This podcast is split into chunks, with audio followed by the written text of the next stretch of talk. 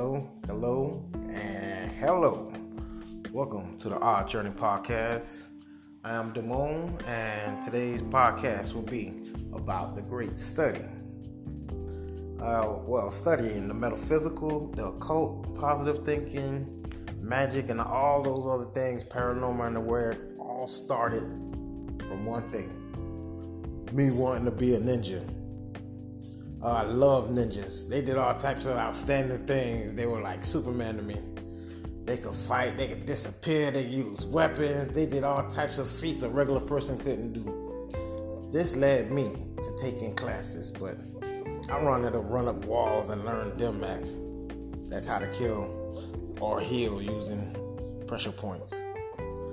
My neighborhood karate class wasn't teaching that mumbo jumbo. I remember it like yesterday. One of our family trips, we went to a Barnes and Noble. My parents were leading me to those adventure books and um, books like the Hardy Boys and st- such like that. The type of stuff I wasn't, wasn't really interested in, you know. So I stumbled into the martial arts section, and lo and behold, my first two books that got me started on this journey. Yeah, they were ninja books, but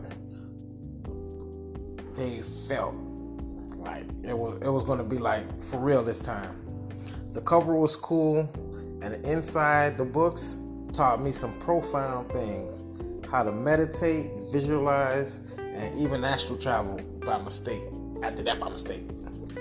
Um, the, the two books were called um, Ninja Mind Control, and another book was Iron Body Ninja. They both were written by Ashida Kim. Great books. These books showed me so much. It led me on the path of studying all things dealing with the mind and like psychic powers. I was walking and talking to positive stuff. I ran into a lot of great material. I studied different religions, philosophies. I was addicted to learning new and profound things. This went on for a couple of good years until The Secret came out. Oh man, that was a good one. Um, I, I, was on that thing like white on rice. I watched the movie a gazillion times. I remember even um, visualizing checks coming in the mail, and you wouldn't friggin' believe. Two checks came in the mail, but they look kind of shisty, so I never did cash them. Um, yeah, I, I finally began to believe more instead of just using techniques.